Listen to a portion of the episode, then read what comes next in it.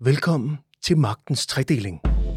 Du kan sidde helt passivt foran et supermarked med din kop, ikke sige noget, ikke gøre noget. Det kommer du i fængsel for i 14 dage, første gang du gør det. Hvis du går ind i supermarkedet og stjæler, så får du måske en bøde på 500 kroner. Sådan her fortæller dagens gæst om, hvordan vi i Danmark straffer ret hårdt for tiggeri sammenlignet med andre forseelser. Hun er en af landets mest rutinerede jurister, når det kommer til at arbejde med diskrimination af marginaliserede grupper. Det er sådan noget, vi nok synes, vi ser mest af, når vi kigger mod udlandet. For eksempel et land som Ungarn. I Ungarn, der lavede man nogle kraftige kriminaliseringer af hjemløshed. Og der er undersøgelser, som viser, at det fører til en øget accept i befolkningen af den vold, der så var mod hjemløse. Så skærpelsen i lovgivningen, signalerne, det sendte, var med til at fremme en accept af, at man godt måtte behandle mennesker i hjemløshed mere voldsomt. Men hvad har det med Danmark at gøre? Jeg hører jo anekdotisk i København, at mennesker, der sover ude, i stigende grad oplever at blive sparket til af unge, der er på vej hjem fra byen. Så vi skal ikke være blege for de signaler, vi sender med den lovgivning, vi vedtager. Min gæst i dag er Pia Lyngård Justesen. Skal jeg sige Lyngård eller Justesen? Fint. Bare Justesen. Godt. Det er jo Min gæst fint. i dag er Pia Justesen, Juridisk Institut på Aalborg Universitet, der gennem sin forskning har arbejdet en del med diskrimination. Men i magtens tredeling i dag er det ikke, og det næste er sagt med et lille smil, diskrimination, vi taler om. Det er derimod en slags angreb på trygheden, som vi i Danmark har besluttet skal udløse fængselsstraf. Kort sagt, det er jo ved lov besluttet, at tiggeri er utryghedsskabende i en sådan grad, at det kan udløse fængselsstraf. Og efter en række år med loven og en række sager ved domstolene, ved vi også i dag, hvad en tigger helt konkret skal foretage sig for at gøre sig fortjent til fængsel. Undskyld formuleringen fortjent. Velkommen til Magtens Tredeling, podcasten fra K-News, der diskuterer juraen, som vi kender den, og måske ikke kender den. Jeg hedder Dan Poulsen. Velkommen til dig, der lytter med, og ikke mindst velkommen til Pia Bare Justesen. Tak, og tak fordi jeg må være med her i dag. Vil du ikke lige starte med at præsentere dig selv? Aalborg Universitet, Ja. sagde jeg. Øh, du har også lavet Ph.D. om emnet diskrimination, så vidt jeg kan læse mig frem Det er rigtigt. Jeg er jurist, og jeg har arbejdet som forsker i rigtig mange år med fokus på menneskerettigheder og diskrimination. Jeg øh, har både været advokat og konsulent og også journalist, så øh, det er sådan lidt nyt at være tilbage i forskningen igen. Men nu er jeg på Aalborg Universitet og har været der de sidste par år. Arbejder sammen med nogle dygtige mennesker om, øh, om et større forskningsprojekt, der handler om social eksklusion i byens rum. Og hvorfor lander det naturligt for dig, der har specialiseret sig og arbejdet rigtig meget med diskrimination, at se på tigger i Danmark? Altså, jeg har jo i rigtig mange år været optaget af menneskerettigheder og af social ulighed. Og derfor arbejder jeg sammen med de her mennesker på Aalborg Universitet øh, om den eksklusion, der sker i byens rum. Vi kigger på det, vi kalder ekskluderende design. Altså bænke, som man falder af, hvis man prøver at ligge og sove. Og så kigger vi på den lovgivning, der ekskluderer. Og hvis jeg bare må tilføje, ud over bænkene, også musik i sådan mellemgangsarealer, Der, er- der parkeringskælder. er rigtig mange ting, der ekskluderer, som vi andre, der går rundt i byen, ikke lægger mærke til. Vi synes er- bare, det er dårlig musik, der er i Vi parkeringskælder. synes, det er rigtig højt, og vi kan ikke holde ud at høre på det, men det kan man jo heller ikke, hvis man vil prøve at finde et sted at sove. Så der er ting ude i byrummet, som øh, er installationer, der skubber mennesker i hjemløshed rundt og væk fra byernes rum, og det er, det er de her bænke. Det kan også være, at bænkene er fjernet. Det kan være høj musik på rigtig mange banegårde og stationer, som man ikke kan holde ud at høre på skarp lys, det kan være busskuer, der er designet, så der er gennemtræk, man ikke kan holde ud at være der osv. Men sammen med den her ekskluderende design, så er der sådan en ekskluderende lovgivning, og det er jo derfor, jeg er særlig interesseret som jurist. Og det er både forbud mod at sove i det offentlige rum, der er lavet lovgivning mod det, vi kalder utryghedsskabende lejre, men der er også soveforbud i alle byens parker og grønne områder. Og så er der tiggeriforbuddet, og det er jo det, vi særligt skal snakke om i dag. Ja tak, fordi du taler bare om det her som ekskluderende. Det er jo ikke det, der står i loven. Det er ligesom en påstand, du kommer med. det er jo i Danmark indført, at du kan få fængsel, hvis du tigger. Så, så, så nu siger du, hvad bevæggrunden er. Det er, at vi gerne vil ekskludere folk. Men hvad ved vi, at bevæggrunden er?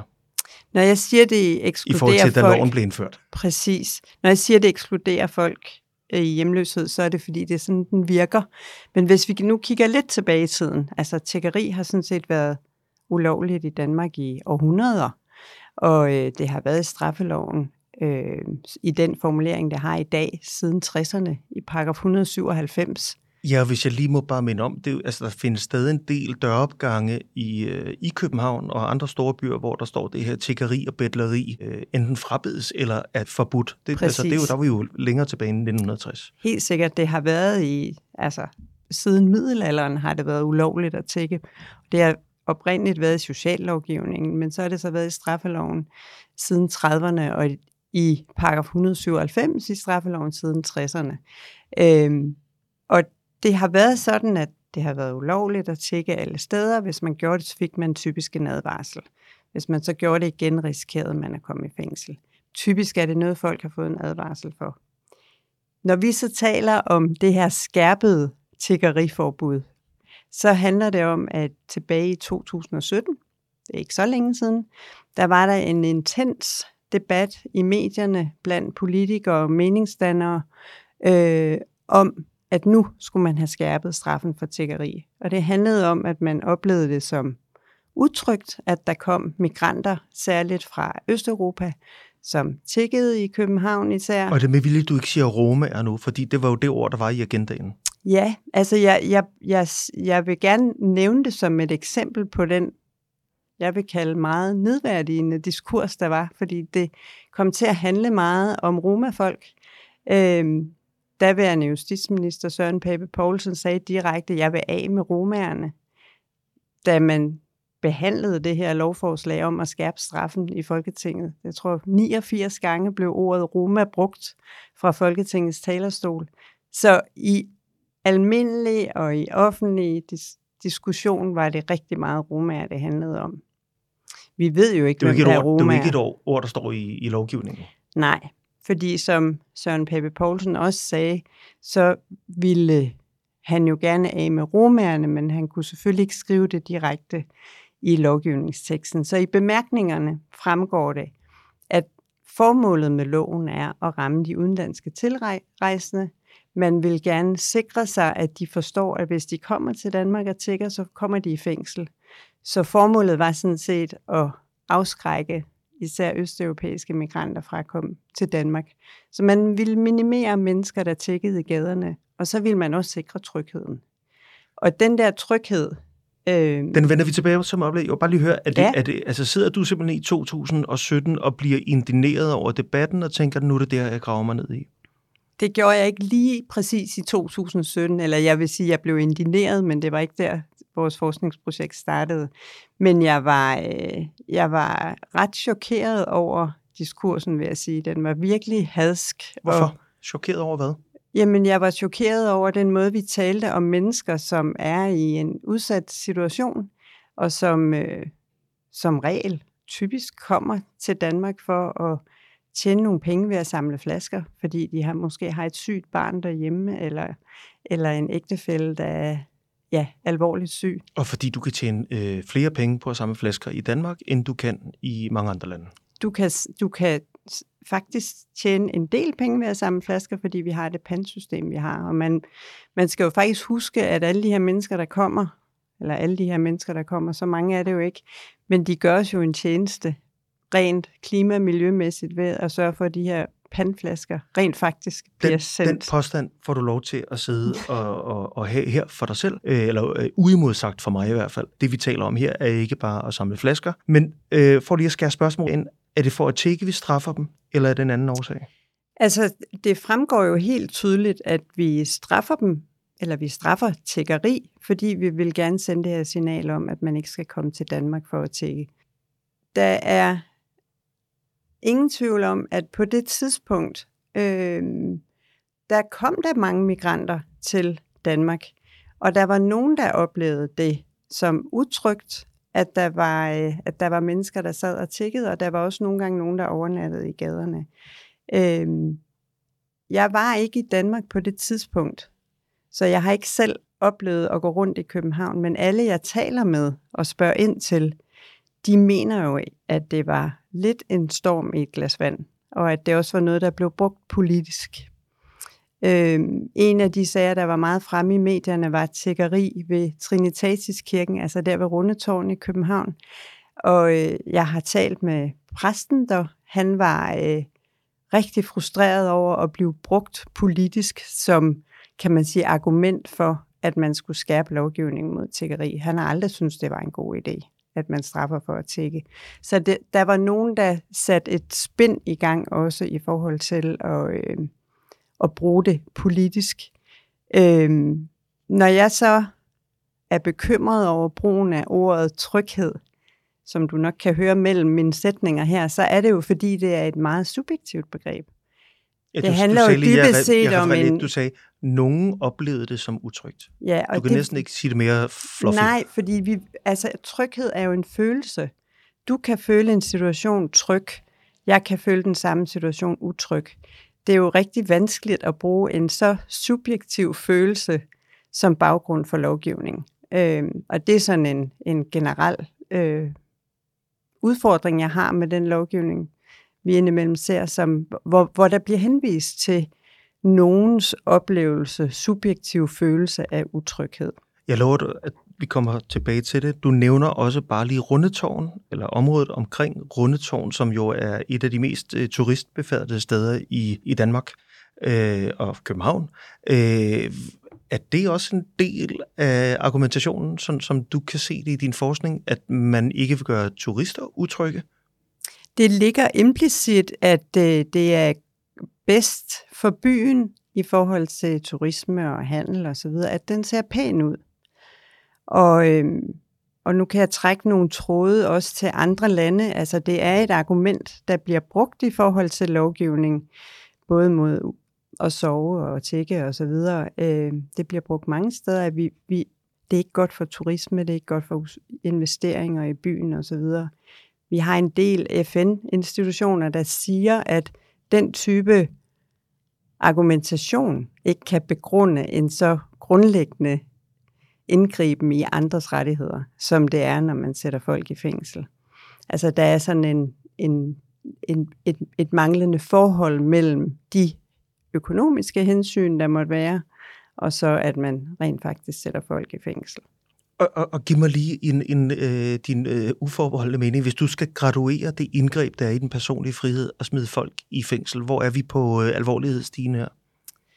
Altså, det er jo... Det er jo bare 14 dage. Ja, men det er jo et, du kan sige, det er jo en frihedsberøvelse. Det er jo en, en ultimativ, et ultimativt indgreb i din, i din mulighed for at bevæge dig rundt. Så det er et, det er et stort indgreb, og det er et indgreb, som tidligere igen, vi, vi straffede, hvis der var nogen, der tækkede, så gav vi dem en advarsel. Det er et alvorligt indgreb for at sidde helt passivt foran et supermarked. Vi kan komme tilbage til, hvad det egentlig er, vi, vi straffer for, men du kan sidde helt passivt foran et supermarked med din kop, ikke sige noget, ikke, ikke gøre noget. Øh, det kommer du i fængsel for i 14 dage. Første gang du gør det. Hvis du går ind i supermarkedet og stjæler, så får du måske en bøde på 500 kroner eller noget lidt mere, og hvis du har gjort det mange gange, kommer du også i fængsel. Men der er ikke rigtig for mig at se en rimelighed i, i de her indgreb.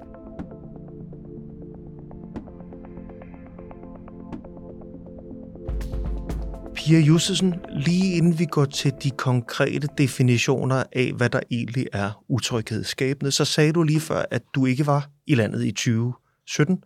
Lad mig bare lige få på plads, øh, hvor var det, du var henne, og hvorfor var du det?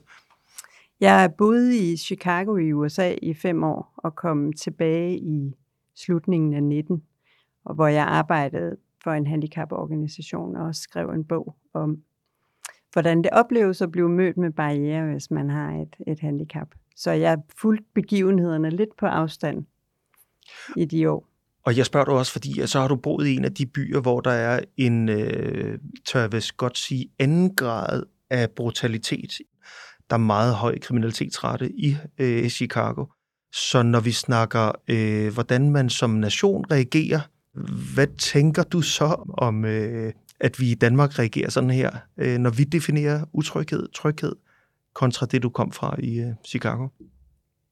Altså, hvis jeg lige skal sætte det lidt i perspektiv, så Gerne. har USA jo altid været rigtig dygtige til at kriminalisere fattigdomsproblemstillinger, som jo dybest set også er det, det handler om, når man straffer folk for at tække.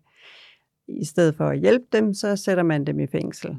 Og der har været en langt højere kriminalisering af tiggeri i større amerikanske byer, end vi har været vant til i Danmark. Der har også været en langt større brug af det, vi kalder ekskluderende design. Altså, der taler vi ikke kun om bænke, der har armlægen midt på, så man ikke kan ligge ned og sove. Der taler vi også om det sted pigge eller vandsprinkler, der går i gang, hvis man ligger sig på græsplænen osv. Øh, vi har så også været dygtige til i Danmark at lære af USA. Så meget af det, som er startet i USA for 20 år siden, begynder vi så at se tendenser på i Danmark. Og det, øh, så derfor er det faktisk relevant at se, at selvom tingene er meget værre i USA, så er der en del af det, der siver videre til Danmark. Og ikke kun den gode musik, altså også de her virkelig kedelige ting, som vi skal være opmærksomme på. Ikke for at bagatellisere det, du siger øh, i forhold til andre amerikaniseringer, men jeg i en alder af 55 øh, øh, kan jo huske meget stor kritik af den amerikanisering, der skete, da der kom McDonald's. Det du siger, det er bare, det er en lang glidende linje, og vi fortsætter, hvor vi startede, da der kom farver på fjernsynet. Ja, præcis. Okay. Ja. Hvor konkret ser du, at vi i dag har defineret det her begreb tryghed? Skal jeg ikke lige først definere tiggeri egentlig? Du bestemmer rækkefølgen. Øhm, bare fordi nu taler vi om det her utryghedsskabende tiggeri. Det er jo måske meget ret lige at få præciseret, hvad det egentlig er. Hvis det, hvis det du øh, gerne vil i gang med nu, det er en gennemgang af, hvordan tiggeri er defineret ved domstolene, så tager vi den nu. Ja, vi tager den nu. Godt. Tiggeri er ikke defineret i straffeloven, men vi har en lang praksis, som, som ligesom opregner nogle betingelser.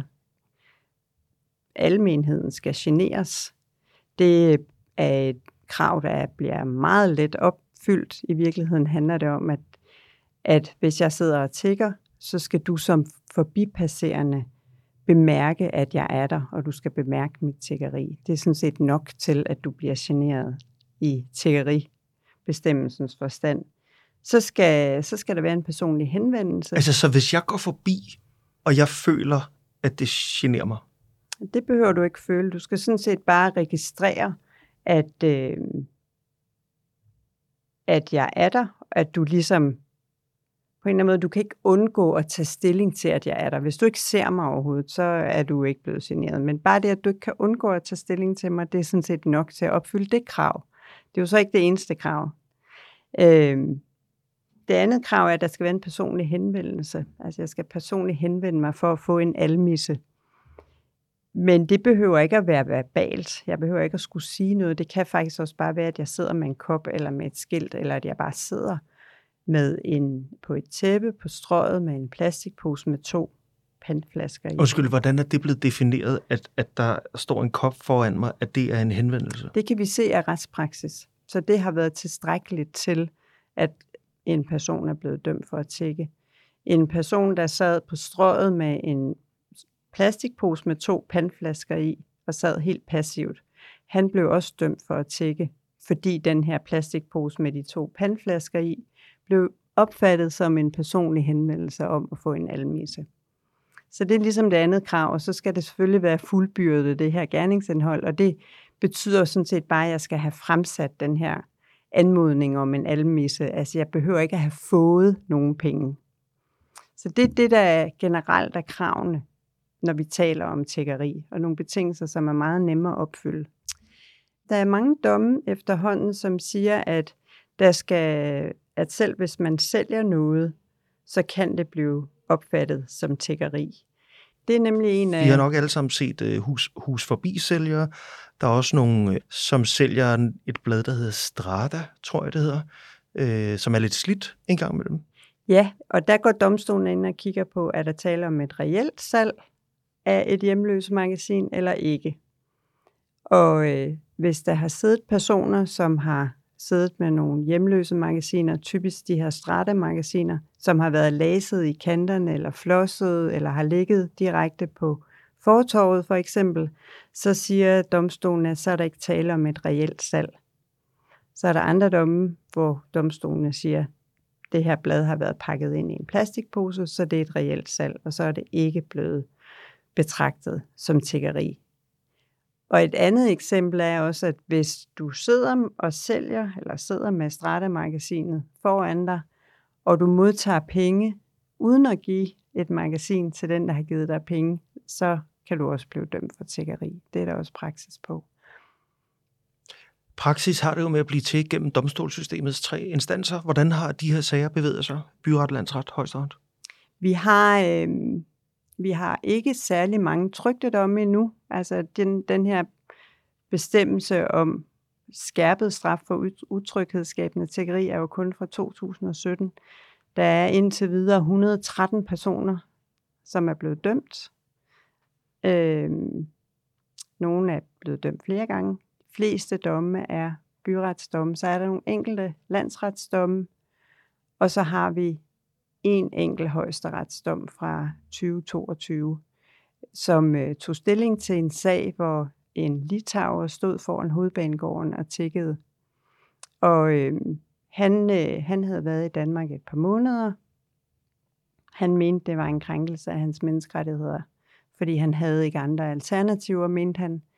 Øh, højesteret statuerede, at det var ikke en krænkelse af hans menneskerettigheder. Han havde adgang til også selvom han var udlænding, udlænding og ikke havde registreret sit ophold, så havde han adgang til offentlig hjælp, og ikke og han var så ikke i en sådan situation, at han var i nød, og at han derfor blev nødt til at tjekke mindre højesteret. Så. Og nu siger du øh, menneskerettigheder, øh, dem kommer vi nok lige til at runde til allersidst, fordi der er, så vidt jeg forstår, nogle sager uden for Danmarks grænser, som kan have betydning. Men, men, men kort sagt, i dag ved vi, at man kan blive dømt for tækkeri, hvis man stiller en kop frem, en øh, pose, der inviterer til, der, der henvender sig til forbipasserende og siger, giv mig en flaske. Hvis man henvender sig med forslidte blade, som er for uinteressante som en købsvare, salgsvare. Så i dag ved vi nogle ting, vi ikke vidste, da loven blev lavet i 2017, om hvad definitionerne egentlig er. Er det rigtigt forstået? Det er rigtigt forstået. Vi har også ældre praksis, som siger noget, som også taler ind i de her eksempler, du kommer med. Men det, der ligesom har, øh, det, der adskiller den skærpede lovgivning, er jo, at vi straffer for det, vi kalder utryghedsskabende tiggeri. Og det bliver jeg nødt til lige at definere, fordi det er lidt interessant. Nu sagde jeg før, at jeg ikke bryder mig om begrebet, fordi det er subjektivt. Men her i straffeloven er det faktisk brugt på en meget objektiv måde. Det er nemlig sådan, at det bliver defineret som utryghedsskabende, hvis du tigger på fire bestemte lokationer. Så hvis du tigger foran et supermarked, hvis du tigger i, foran en, en øh, station, en banegård eller inde i en banegård, hvis du tigger på en gågade, eller hvis du tigger i offentlig transport. Hvis du tigger et af de fire steder, så er det per definition utryg, utryghedsskabende. Og det er sådan set ligegyldigt, om nogen har følt sig utrygge, det betyder heller ikke noget, om din adfærd ligesom er egnet til at skabe utryghed hos andre. Det er alene den lokation, der definerer, at det er utryghedsskabende tiggeri. Og i det tilfælde er udgangspunktet, at man kommer i fængsel i 14 dage. Og så vil jeg lige bede dig prøve at spole tiden lidt baglæns op i dit hoved øh, og spørge dig, som den erfarne jurist du er, og som du allerede var i 2017, da vi fik den her lovskærpelse hvor sikker var du da på, at det ville føre til fængslinger? Altså, det følte jeg mig ret overbevist om, fordi der var nogle virkelig tydelige signaler øh, i forarbejderne, og, øh, og også da, da loven blev vedtaget om, at nu ville man slå ned på det her tækkeri. Man ville øh, stoppe mennesker fra at komme til Danmark for at tække. Så der blev sendt kraftige signaler til politiet om aktivt at håndhæve bestemmelsen. Og det er jo også det, vi ser er sket. I København, hvor de fleste sager er, har man lagt håndhævelsen af den her bestemmelse i det, vi kalder udlændingekontrolsektionen, som jo per definition kigger primært på lovovertrædelser begået af udlændinge. Så politiet i København og udlændingekontrolsektionen har, har arrangeret eller har foretaget gennem årene siden 2017 en række, de kalder det selv bedleriaktioner og trykbyaktioner, hvor de går på jagt efter tiggere i København. Så og, der og, har været en tydeligt... Ordet, ordet jagt er jo dit. Øh, øh, ja, men det er faktisk også, det fremgår også af nogle af vidneafhøringerne, hvor politiassistenter fra udlændingekontrolsektionen er inde og vidne og siger, at de er på, de, på, på jagt efter tiggere. Øh, ja.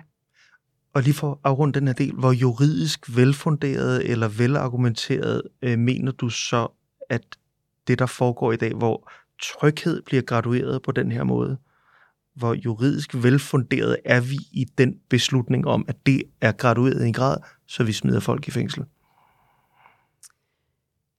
Altså, jeg, øh, menneskeretligt mener jeg, at det er en, øh, en uforholdsmæssig altså, reaktion på, på den, lov, den lovovertrædelse, vi mener, som at det er at tække.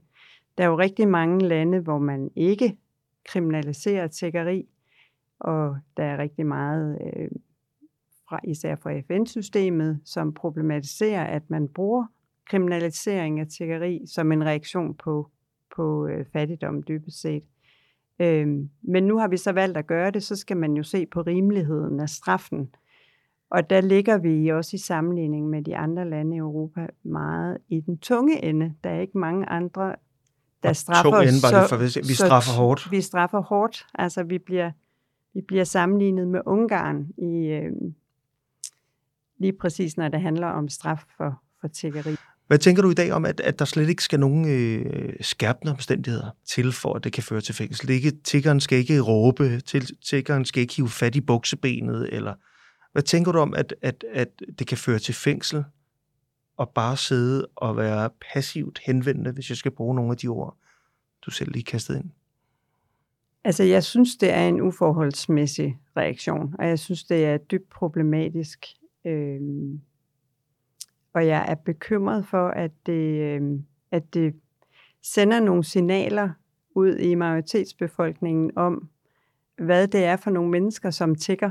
Altså, hvis vi, hvis vi synes, det er ok at sende mennesker i fængsel 14 dage, fordi de sidder passivt og tigger, fordi de er fattige, øh, legitimerer det så et mere generelt nedværdigende syn på mennesker, som lever i hjemløshed og fattigdom. Det er jeg bekymret for. Der er undersøgelser igen, Ungarn som sammenligning, øh, som viser, at der lavede man nogle kraftige kriminaliseringer af hjemløshed. Øh, det førte faktisk til en øget accept i befolkningen af den vold, der så var mod hjemløse. Så skærpelsen i lovgivningen, signalerne, det sendte var med til at ligesom fremme en accept af, at man, man godt måtte behandle mennesker i hjemløshed mere voldsomt. Og jeg hører jo anekdotisk i København, det er ikke noget, jeg har videnskabeligt øh, dokumenteret, men anekdotisk, at mennesker, der sover ude, i stigende grad oplever at blive sparket til af unge, der er på vej hjem fra byen. Så vi skal ikke være blege for de signaler, vi sender med den lovgivning, vi vedtager. Kan du tidsmæssigt placere indgrebene i Ungarn? Svarer det til, hvornår vi gør det her? Det er lidt før, de har, men de har været igennem starten af omkring 14-15 var der nogle skærpelser, øh, og, og dem har de stadigvæk. Ja. Så vi har simpelthen muligheden for at lægge en øh, ovenpå amerikanisering, også en, en ungarnisering. Det jeg, kan jo, øh, jeg kan jo nævne, at jeg holdt et oplæg på en større konference øh, om de her problemstillinger, og så kom den ungarske ekspert hen til mig og sagde, ej, hvor er det dejligt at høre, det ikke kun er i Ungarn, at vi gør sådan nogle ting.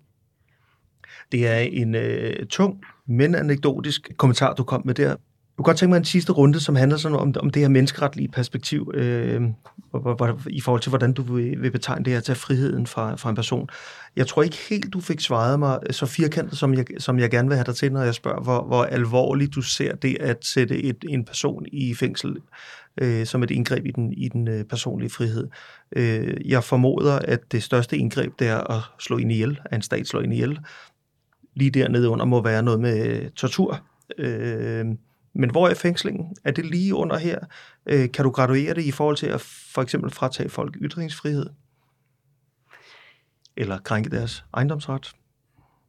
Altså, jeg har altid stor modvilje mod at graduere menneskerettigheder, fordi øh, der er rigtig mange kulturelle kontekster, og hvor du, hvor du befinder dig, som er afgørende for, hvad der er, hvad der er mest indgribende. Men vi har en, øh, en dom fra den europæiske menneskerettighedsdomstol, som handler om tiggeri, som var en dom vedrørende en kvinde i Schweiz, som tiggede og fik en hel masse bøder. Hun kunne ikke betale dem, og så kom hun i fængsel. Og der gik domstolen, den europæiske menneskerettighedsdomstol, ind og vurderede på forholdsmæssigheden. Det er klart, at hvis du putter folk i fængsel, så skal der være en lovhjemmel til det. Det var der, det er der også i Danmark. Men er, er det rimeligt? Og det er så der, hvor menneskeretsdomstolen går ind og vurderer på rimeligheden. Og der henviser de til, at den svejsiske stats argumentation om, at det var generende for handlende turister, forbipasserende, øh, at der sad en og tjekkede der, at det var ikke, øh, det var ikke tungtvejende grunde til, at man kunne fratage hende den frihed øh, at sætte hende i fængsel. Så, så man går jo ind og laver nogle forholdsmæssighedsvurderinger, og det samme igen kan vi jo gøre i Danmark. Vi kan sige, det kan godt være, at majoritetsborgeren, det kan godt være, at jeg synes, at det kan være ubehageligt at se en person, der sidder og tigger. Det kan være for dårlig samvittighed, det har jeg ikke lyst til. Der kan være andre grunde. Det kan jeg måske godt sætte mig ind i. Men det, at jeg føler det ubehag, skal det være en, er det en god nok grund til, at det menneske, som giver mig det ubehag, skal fratage sin frihed og sættes 14 dage i fængsel? Altså, det synes jeg simpelthen ikke. Det synes jeg ikke er vores samfund værdigt. Nu nævnte du en konkret sag. Er der, er der øh, andre ting i pipeline, som du kan pege på, kan påvirke den måde, vi i dag ved de danske domstole øh, har ret til at øh, vurdere en fængsling proportionelt øh, på den måde, som vi gør lige nu? Altså, vi har en, øh, en Østre Landsretsdom, hvor en mand er blevet dømt for tækkeri, øh, som, øh, som har fået afvist en tredje instansbevilling. Det betyder så, at den ikke kan komme til højesteret. Og det betyder, at sagen er endeligt afgjort i vores nationale retssystem, og når, når den er det, så kan man indbringe den for den europæiske menneskeretsdomstol. Og det er den her sag blevet, og øh, der, er et, der er indgivet klage fra, øh, ja, fra den dømte mand, og den danske stat har kommet med et svarskrift. Der er processkrifter, der kører frem og tilbage, men det er ikke afgjort, hvornår sagen kommer for, så vi ved ikke, hvornår der kommer en dom. Men den kommer særligt til at tage stilling til det her spørgsmål med, at hvis man ikke har adgang til offentlig hjælp overhovedet, er det så ok, at man sidder og tigger? Øhm, fordi det sagde Østre Landsretsdommen, at den her pågældende mand, der blev dømt, han havde, det var påvist, at han havde ikke adgang til offentlig hjælp, hverken i Danmark eller i Rumænien, hvor han kom fra. Så han reelt er blevet straffet for at udøve sin sidste mulighed for at for eksempel få noget at spise. Præcis. Det er hans argumentation. Er der noget perspektiv på, hvornår øh, du tror, sådan en sag vil være landet? Nej. Jeg har for nyligt spurgt advokaten, om, om han ved, hvornår den kommer for øh, den europæiske menneskeretsdomstol. Han har ikke fået nogen dato endnu. Jeg tror måske næste år. Pia Justesen, tusind tak, fordi du kom og var gæst her i Magtens Tredeling. Tak fordi jeg måtte være med. Sådan kom Magtens Tredeling i u 8 til at lyde. Gæst var Pia Justesen. Mit navn er Dan Poulsen. Du finder meget mere K-News podcast og tekst på vores hjemmeside k-news.dk. Tak fordi du lyttede med.